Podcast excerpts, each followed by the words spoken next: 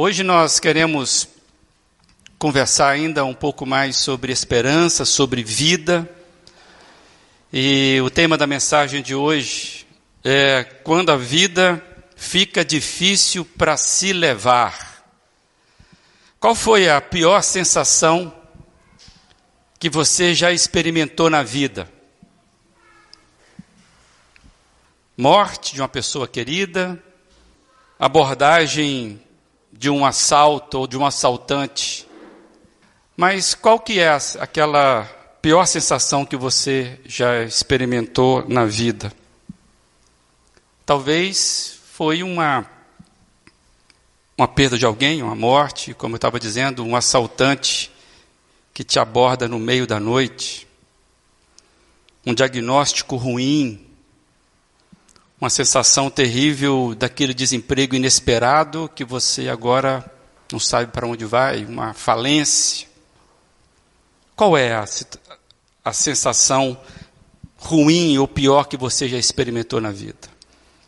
Eu já experimentei várias sensações ruins na minha vida. Nós tivemos, certa vez, um acidente de carro, nós já contamos isso aqui, quando, numa noite chuvosa, numa estrada entre Espírito Santo e Minas Gerais, nós batemos de frente com um caminhão. Que sensação horrível aquele dia, ou aquela noite. Teve estrago, teve, teve, o carro pegou fogo, coisa complicada. Eu me lembro quando, um, também, uma sensação horrível que eu passei, quando o médico chegou para mim, para nós, eu e Giane, trazendo o diagnóstico de meningite do nosso filho Léo, que naquela ocasião era pequenininho, e o Léo já estava de uma uma forma muito debilitado no hospital, e veio o diagnóstico com o médico, a seringa na mão, toda turva, dizendo, você tem fé? Vamos lá. Foi, um, foi uma sensação muito terrível, e os próximos três dias depois daquela notícia não foi fácil para nós. Também foi uma sensação muito ruim para mim, terrível, quando a Lígia nasceu, nossa filha mais nova, quando ela nasceu com morte aparente. E eu estava ali na sala do parto vendo tudo. E a minha filha simplesmente não reagia. Que sensação de vazio. Que coisa horrível. Então eu acredito que você tem experiências quando a vida fica difícil para se levar, quando algo ruim acontece, e às vezes mesmo essa é a sensação, que o chão onde nós estávamos foi puxado, e aí nós ficamos com aquela sensação de que a vida já não faz mais sentido, os bens não faz sentido, a conquista não faz sentido, aquela notícia ou aquele episódio vem e rouba tudo. Geralmente nos sentimos assim, quando há esse tipo de subtração forte, não necessariamente é, nas questões materiais, não necessariamente, pelo contrário. E eu quero projetar essa frase aí, porque eu penso que são as nossas emoções que nos deixam com a sensação das maiores orfandades da vida. É aquele sentimento profundo de abatimento, déficit, perda. Amados, as nossas emoções nos causam, de fato, sensações, experiências muito ruins na vida. Lá no século passado, eu fazia parte de um grupo musical, alguns aqui até conhecem parte do repertório, e entre as nossas canções, nós cantávamos uma que dizia assim, eu sei que a vida às vezes fica difícil para se levar. Dá vontade até de sumir. O mundo inteiro parece que vai desabar sobre a sua cabeça. Todos estão contra você. Que inspiração mais terrível dessa vida, dessa letra. E ela continua dizendo, mas Jesus pode transformar sua tristeza em alegria, ele dá vida ao seu coração. Mas essa sensação de que a vida se torna difícil para se levar. Quando a gente olha para a Bíblia, né, eu acredito que você deve ter aí a sua, a sua Bíblia de estimação. Hoje eu estava conversando com o irmão, que eu falei, rapaz, e essa Bíblia? Ele falou, ah, não consigo largar essa Bíblia, essa é a minha Bíblia da conversão. Falei, legal isso. Ah, essa aqui particularmente me acompanha, já está toda, toda remendada. Já pedi ajuda, gente, aí para ver se dá um remendo melhor. Ela está comigo desde dois mil e três. Está difícil de largar essa Bíblia. E, e a gente, talvez você tenha a sua Bíblia aí, você sabe que dentro da Bíblia temos várias histórias. E eu percebo que é impressionante como há algumas riquezas de detalhes nas narrativas bíblicas, é, quando ela relata ali algumas revelações, é, são relatos, são histórias de homens e mulheres, de crianças, né? Tem poesias impressionante, impressionantes, personagens incríveis que a Bíblia traz. Então a Bíblia é um livro espetacular, inclusive estou vendo crianças aqui, é um livro fantástico para você conhecer histórias impressionantes de pessoas reais que tiveram é, expressões e impressão de vida profundamente. E tem vários personagens que passaram por aquele momento que nós estamos dizendo aqui, quando a vida fica difícil para se levar. E talvez você esteja lembrando de alguns personagens aí que você já conhece, quando o negócio fechou o tempo. E eu percebo isso num personagem. Eu queria convidar você a ler comigo uma pequena parte de Primeira Reis, capítulo dezenove. A gente vai ler apenas alguns versos, de três a cinco. Eu convido você a observar comigo parte desse, desse texto sagrado. Primeira Reis dezenove. A gente vai ler de três a cinco. Diz assim: Elias teve medo e fugiu para salvar a vida. Em Berseba, uma cidade de Judá, ali deixou seu servo. Depois foi sozinho para o deserto, caminhando o dia todo. Sentou-se debaixo de um pé de giesta e orou, pedindo para morrer. Já basta, Senhor, disse ele, tira a minha vida, pois não sou melhor que meus antepassados que já morreram. Então ele se deitou debaixo do pé de giesta e dormiu. Enquanto dormia, um anjo tocou e disse, levanta-se e coma. Elias teve medo e fugiu. Sozinho foi para o deserto, caminhando o dia todo, ao ponto de orar, Senhor, já basta, tira a minha vida. Que Deus abençoe essa palavra, só de lê-la que ela possa trazer para você aquilo que Ele quer comunicar diretamente ao seu coração, e apesar da minha limitação, apesar dessa ambiência simples, você não perca aquilo que o Senhor tem para você. Pode ser assim? Então, peça agora ao Senhor. Senhor, fala comigo, apesar do pregador. Em nome de Jesus. Aqui está alguém que nós acabamos de ler, extremamente abatido. E você, com certeza, lendo esse trecho, você percebe. Alguém abatido, temeroso, que de repente acha que a morte é melhor do que a vida. Ele chega a pedir a morte. No meio da sua profunda angústia, ele ainda consegue orar. E ele ora assim, já basta, Senhor. Tira minha vida. É, tem um personagem que fez uma oração muito semelhante com esse, com esse moço, lá dentro da barriga de um grande animal que foi engolido lá na profundeza. Né? As crianças talvez conheçam isso, é Jonas. Talvez você esteja lembrando da oração do próprio Senhor Jesus no jardim do Getsêmani. Então é uma oração comum a quem de repente está passando angústia. Direcionar ao Criador e falar, olha, basta. Eu já não aguento mais. Talvez seja melhor morrer do que viver. Alguém profundamente abatido. E este episódio, amados, ele se torna um dos mais impressionantes relatos da Bíblia quando nós olhamos o contexto e quem está orando. Elias. É impressionante porque o Eli, Elias tem uma tremenda, uma história fantástica.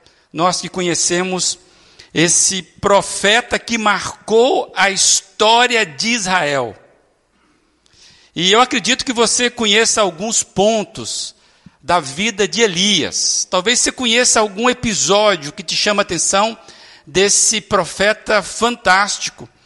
E, e ele se torna, num momento muito propício da história de Israel, alguém extremamente usado por Deus. Esse moço, como diria aí, alguns aí, não era, não era fraco, não. Era um profeta, de fato, muito relevante. E, só para refrescar aí, você me ajuda aí. Elias é aquele que enfrentou quatrocentos e cinquenta profetas de Baal e quatrocentos profetas de Azerá, num único evento.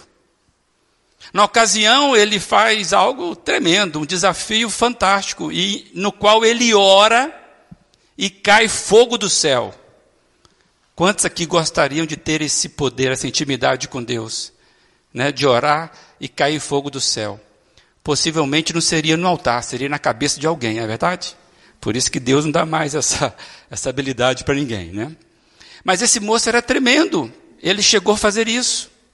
Ele profetizou uma escassez, uma seca, que de fato aconteceu e só cessou quando ele orou. E as pessoas souberam disso, o rei soube disso. Feito tremendo. Sobre o ministério desse moço, desse senhor, é, houve uma ressuscitação de, uma, de um filho de uma viúva. Tremendo, algo semelhante a Jesus Cristo.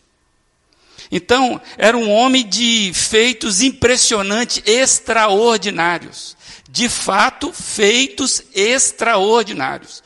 Se você quiser caracterizar o ministério de Elias, era um homem de feitos extraordinários e, de fato, reconhecido por todos da sua época.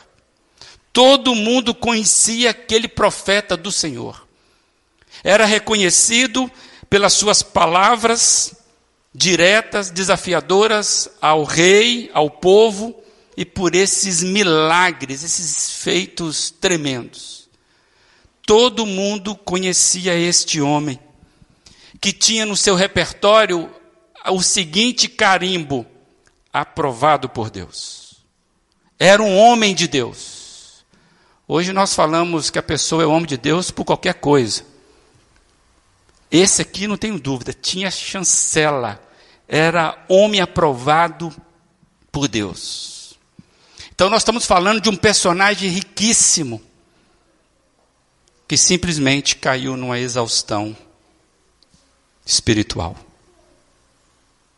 Alguém com prodígios no seu histórico cai numa depressão, numa exaustão espiritual e física. Esse moço simplesmente se deixou abater por uma única ameaça, que vinha inclusive de uma mulher, que naquela época nós sabemos, sabemos que às vezes não tinha muita relevância assim, apesar dela ser uma pessoa de posição. Mas bastou uma única ameaça. Aquele homem que enfrentou oitocentos e cinquenta sacerdotes poderosos, que enfrentou a morte, que desafiou a natureza, entre aspas. Ele, uma única ameaça, esse moço se abate. O grande homem se apequena diante do medo, e com isso ele passou a agir a partir das suas emoções fragilizadas. E é aí que eu quero que a gente comece a conversar. Elias toma decisão importante na sua vida, movido por suas emoções fragilizadas. O texto que nós lemos começa dizendo assim, que Elias teve medo e fugiu. Um profeta em fuga. O que é que indica um profeta em fuga? Indica que Deus já não está muito vivo e atuante na vida dele e que agora as circunstâncias estão falando mais alto. Eu estou lembrando aqui, qual que é uma característica forte de um profeta? E esse tinha. Uma característica forte de um profeta, nessa época principalmente, que o profeta era aquele que geralmente trazia na sua fala aquilo que era a fala de Deus diante da circunstância. Então ele falava do que Deus falava com ele diante de uma circunstância. Agora a gente vê o efeito contrário. Esse moço simplesmente vê a circunstância e a circunstância está falando mais alto do que a voz de Deus dentro dele. E ele, por causa disso, ele foge. E eu queria compartilhar com você, rapidamente, um detalhe nesse texto. Antes disso, eu te fazer uma pergunta. Quais são as circunstâncias da sua vida que tem feito você ficar com medo? Que valeria a pena não encarar? Que você gostaria que Deus simplesmente acabasse com isso? E pode ser que Deus não esteja acabando com isso, que a vida, às vezes, não é tão simples. Esse moço estava nessa situação. E tem um detalhezinho aqui no texto que eu queria pensar com vocês. Você pode riscar na Bíblia, não tem problema se quiser. O verso três e quatro diz assim, que em Beceba, uma cidade de Judá, ali deixou o seu servo. Depois foi sozinho para o deserto, caminhando um dia todo. Olha o detalhe. Ele estava fragilizado, porque ele estava com medo. E ele resolve ficar sozinho. Ele vai para o deserto sozinho.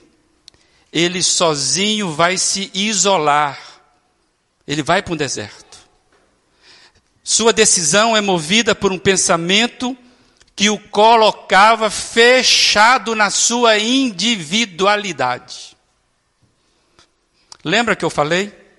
Ele está tomando decisões a partir das suas emoções fragilizadas. E naquele momento mais angustiante para ele, ele resolve ficar sozinho e se isolar no deserto. Ele estava fechado à sua individualidade. Era um homem inclinado a se retirar sozinho. Ir para o deserto, e vou dizer mais, ir para a caverna. Você vai ver logo um pouco mais à frente que esse moço vai para uma caverna. Mais uma vez se esconder, mais uma vez se isolar. Amados, pelo que a gente pode ver na vida de Elias, e nós sabemos que Hebreus vai dizer que Elias era como nós, homem sujeito às variações da vida. Quando você começa a olhar com calma o perfil da personalidade desse moço, Elias, parece que o seu temperamento, quando você começa a analisar, parece que o temperamento de Elias era aquele cara de poucos amigos. Parece que ele é alguém inclinado a andar sozinho. E parece que isso ocupava a mente dele como alternativa para as questões da vida. É a impressão que a gente tem. Inclusive, quando ele sai dessa, você vai ver que ele vai voltar para a caverna, quem conhece a história, você vai ver que parece que o ajudante dele, que vai ser o Eliseu, o Eliseu parece que quase que implora para caminhar com esse moço. Ele tinha na mentalidade dele uma inclinação a caminhar sozinho, a se isolar. E quando veio a crise emocional, foi o que ele achou. E eu quero lembrar aqui, por exemplo, dois momentos que deixam muito evidente esse temperamento, esse perfil de ilha que tinha Elias. primeiro Reis dezoito, vinte e dois diz assim: disse então Elias: eu sou o único que restou dos profetas do Senhor, mas Baal tem quatrocentos e cinquenta profetas. Detalhe, eu sou o único que restou. primeiro Reis dezenove, quatorze. Tenho sido muito zeloso pelo Senhor, o Deus dos exércitos. Os israelitas rejeitaram a tua aliança, quebraram os teus altares e mataram os teus profetas à espada. Sou o único que sobrou, e agora também estão procurando matar-me. Repara a tendência de achar que ele está sozinho. Sou o único. E engraçado que ele tinha o conceito do Deus dos exércitos. E no momento crucial, ele estava sozinho. Esse Deus parece que não era tão poderoso assim para resolver a situação. Quem conhece o texto, né, a história toda, sabe que Elias estava tremendamente enganado quando ele falou que ele estava sozinho. É ou não é? Quando ele falou que era o único profeta de Israel, ele estava enganado. Não era verdade. E isso fica claro no texto. Quando ele começa a perceber direto do Senhor, direto das pessoas, que não, tem mais gente aí, não é só você não. Mas ele tinha uma inclinação a pensar que a solução para a vida dele, ele resolveria isso com o Senhor. Sempre foi assim. Ele não era o único e nem estava sozinho. Mas ele achava que sim. Então, amados, quando coisas ficaram pesadas, quando as coisas ficaram densas, ele simplesmente reagiu a partir da, da, da maneira que ele sempre pensou. E eu vou dizer mais. Ele reagiu a partir de uma mentira que tinha se instalado dentro dele. Elias, o grande profeta de Deus, tinha um temperamento, tinha uma conjectura mental para com a vida, que não era verdade. E ele reage em cima disso. Algo de mentira havia se instalado dentro dele. Infelizmente, fiquei pensando que é isso que acontece com a gente. Isso acontece com gente boa. Isso acontece com gente sincera. Isso acontece com gente trabalhadora. Gente que busca fazer o bem. Gente como a gente. Fiquei pensando que são muito poderosas as emoções que nós carregamos conosco, ao ponto de uma única palavra fazer isso com esse moço. Que força tem as emoções cultivadas como certeza dentro da gente. É, quem esteve aqui uns dois sábados, o testemunho do Léo, acerca do suicídio do tio dele, ouviram o Léo falar sobre isso, sobre algumas mentiras que entraram nas suas emoções fragilizadas, do qual ele, um garoto de quatorze, quinze anos, passou a acreditar.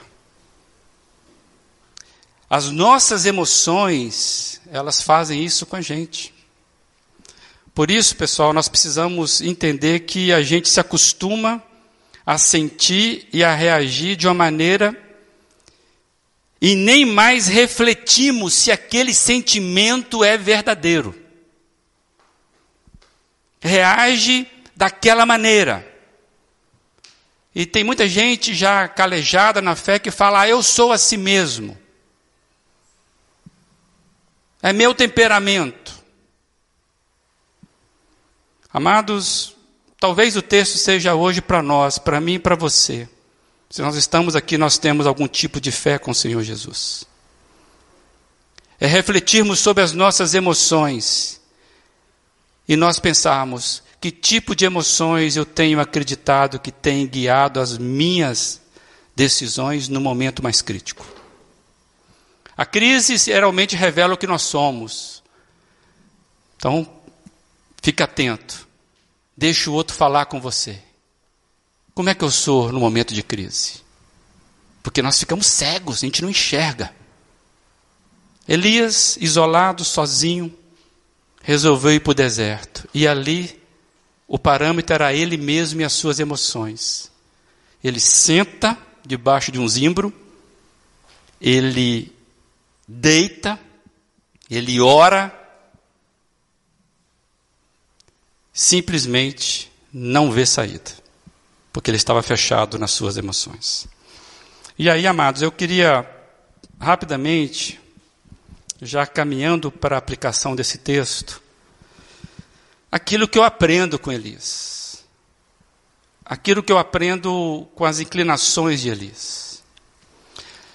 No domingo pela manhã, alguns domingos atrás, eu falei sobre a humanidade de Jesus.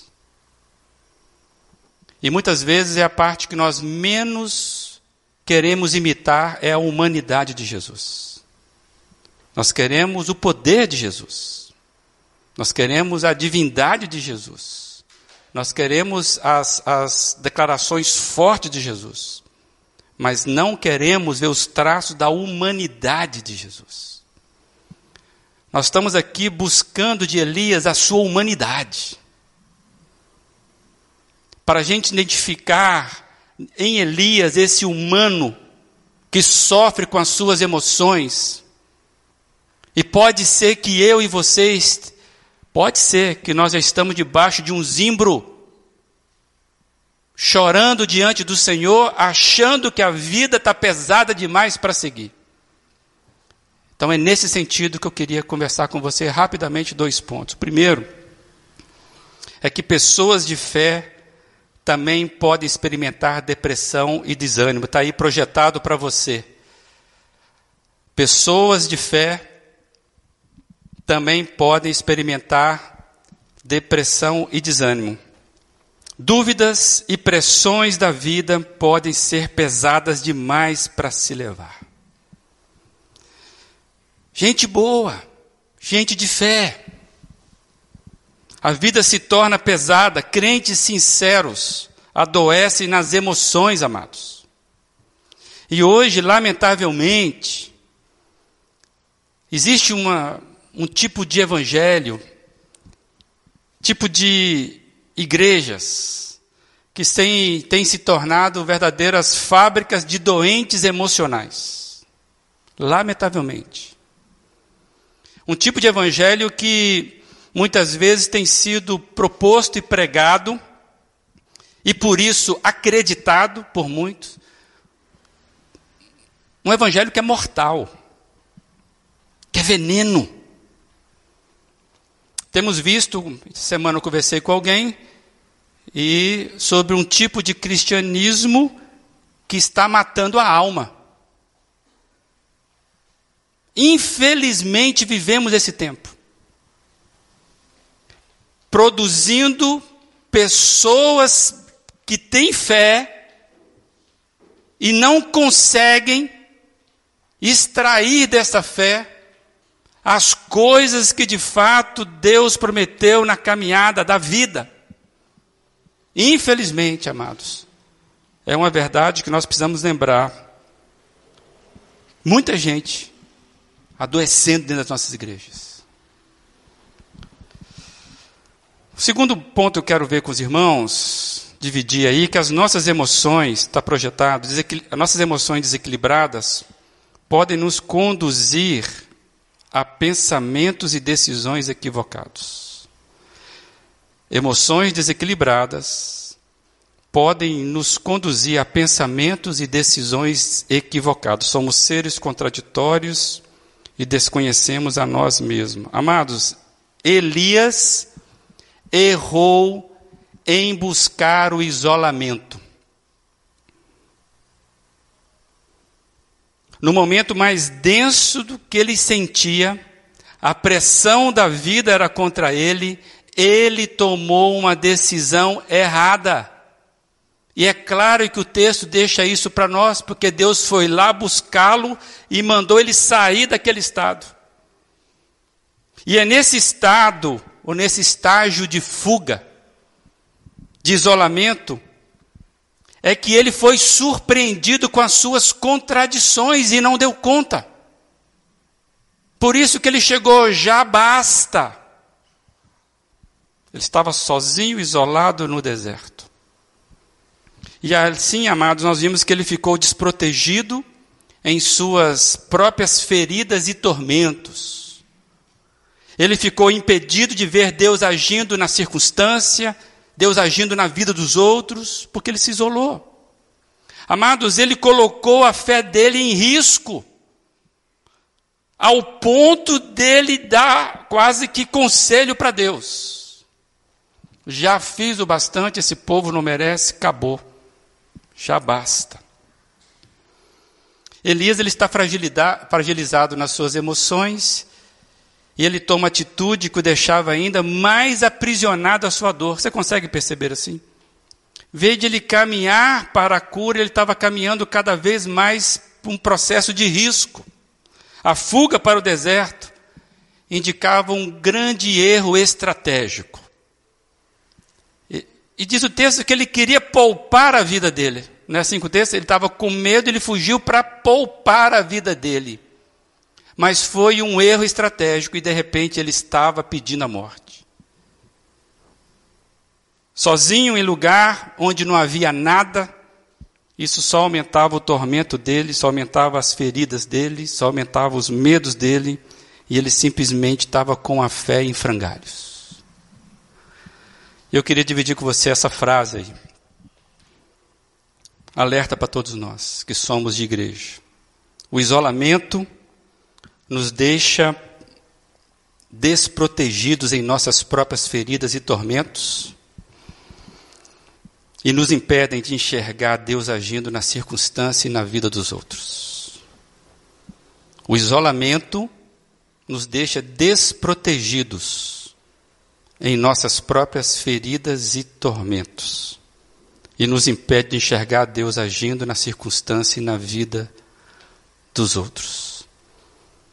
Enganado acerca de si mesmo, Elias, olhando apenas para ele como parâmetro, ele olha para o deserto, que não tem vida, ele chega à seguinte conclusão: basta. Porque ele se isolou, ele estava colhendo o fruto de uma decisão equivocada.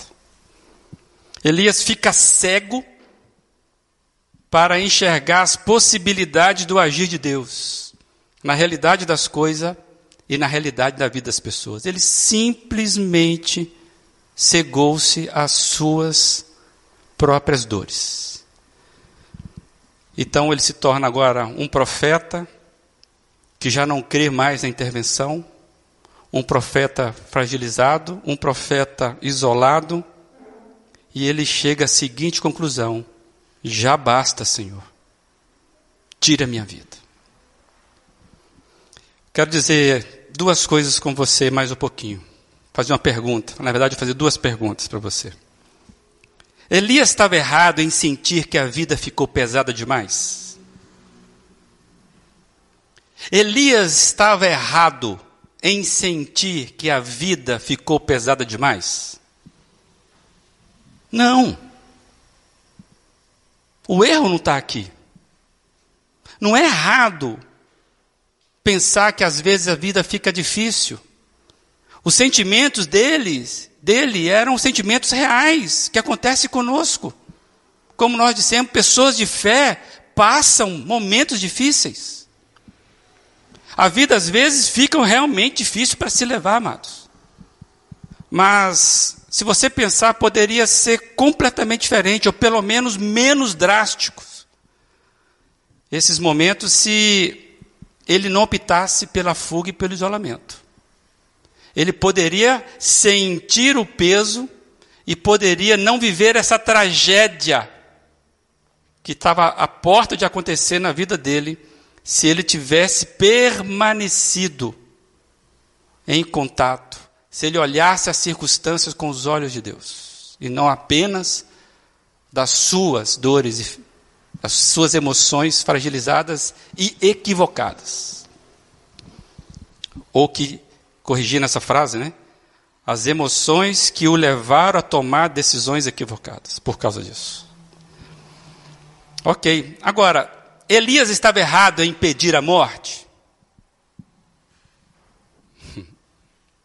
Ele não estava errado em sentir o peso da vida.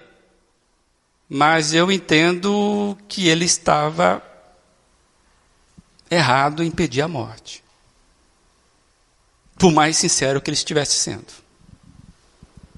Porque essa oração era motivada apenas pelas suas emoções erradas. As suas emoções limitadas a ele próprio. Vamos lembrar da oração de Jesus semelhante a essa.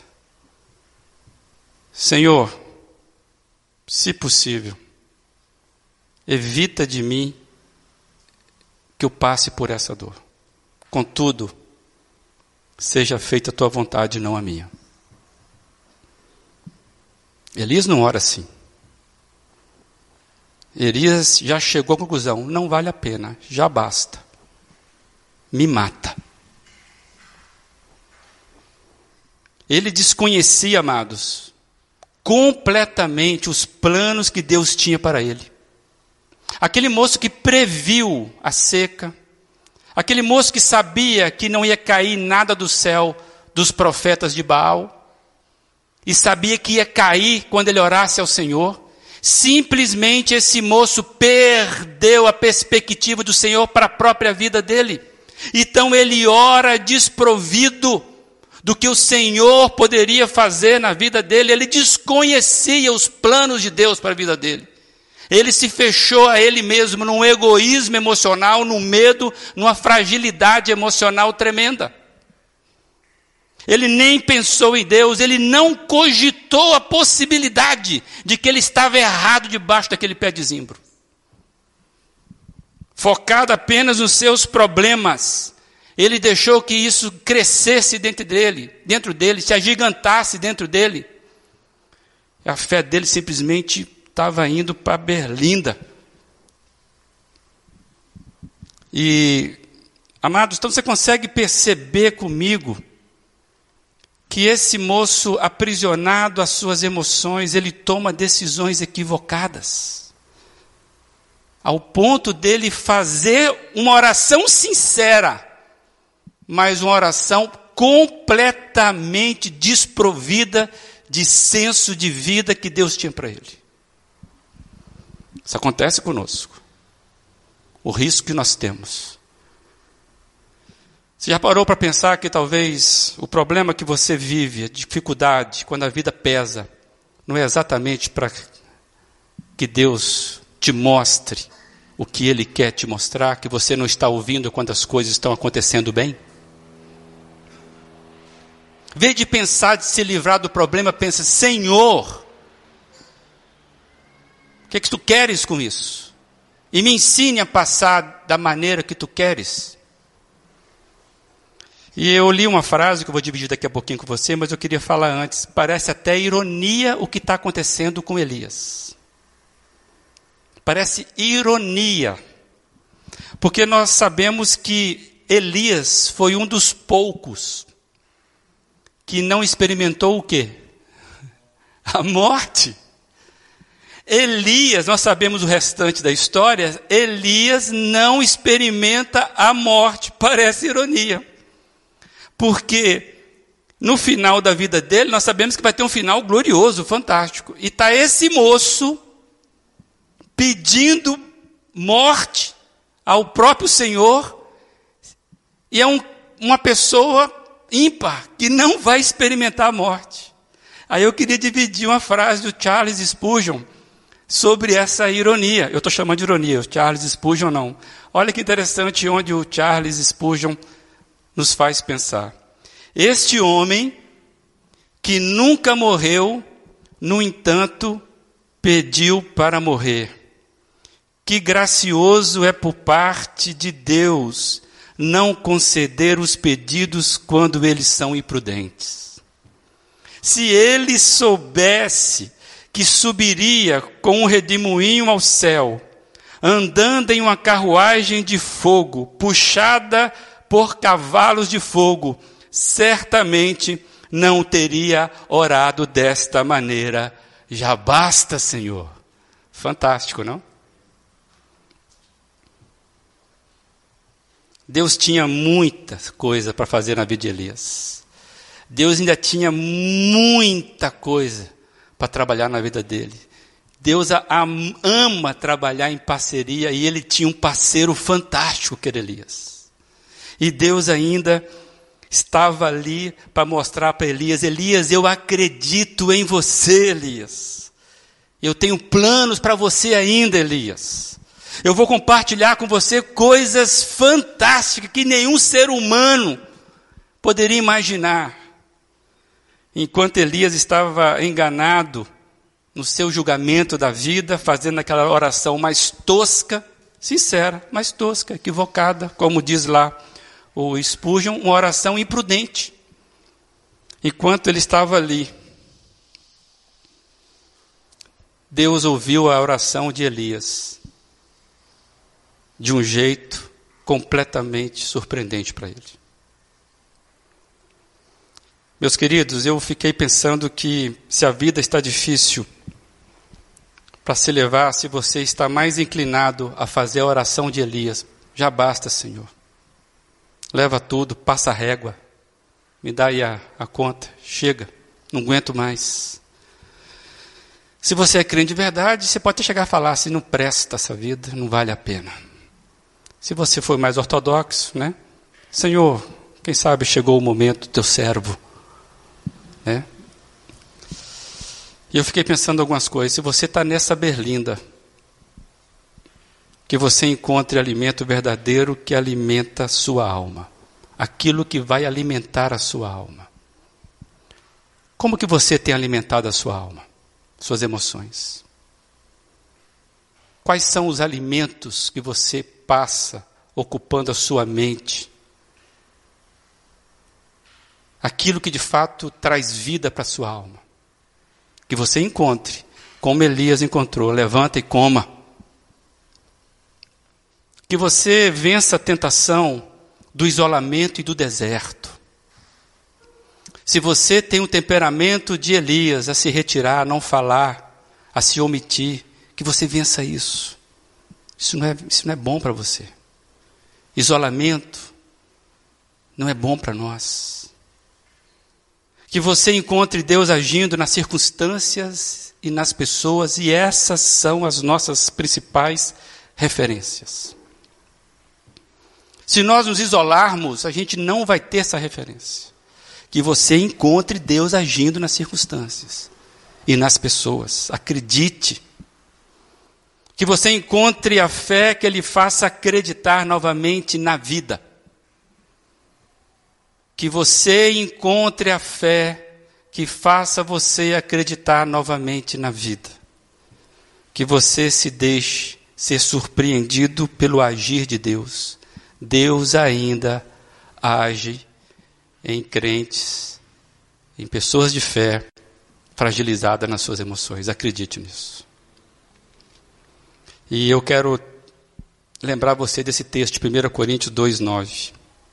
Como está escrito: nem olhos viram, nem ouvidos ouviram, nem jamais penetrou em coração humano que Deus tem preparado para aqueles que o amam.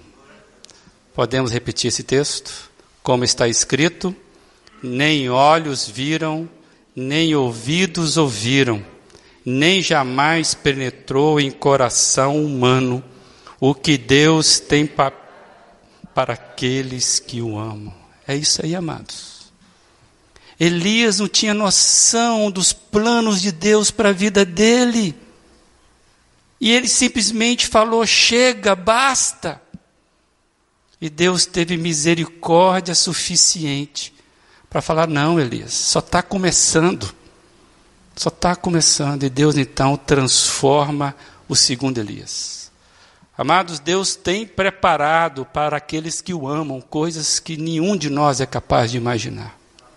E eu queria te perguntar se você quer viver isso. Se a sua fé está te empurrando para experimentar as boas surpresas de Deus, Ou você está alimentando uma fé isolada, de deserto, de fuga, de descrença?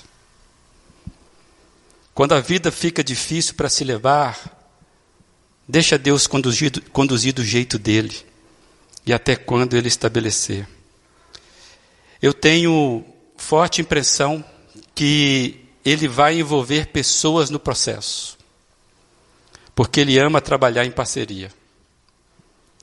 E eu, eu tenho mesmo forte impressão de que se você está mais para Elias Fujão do que para Elias Audaz, que o processo vai passar por pessoas, porque Deus ama trabalhar em parceria. Que ele encontre aqui entre nós, nessa casa, entre nós, nosso grupo, parceiros para Elias desanimados. Amém, amados? Amém. Que Deus possa te mostrar, debaixo do zimbro, que ainda tem coisas para viver.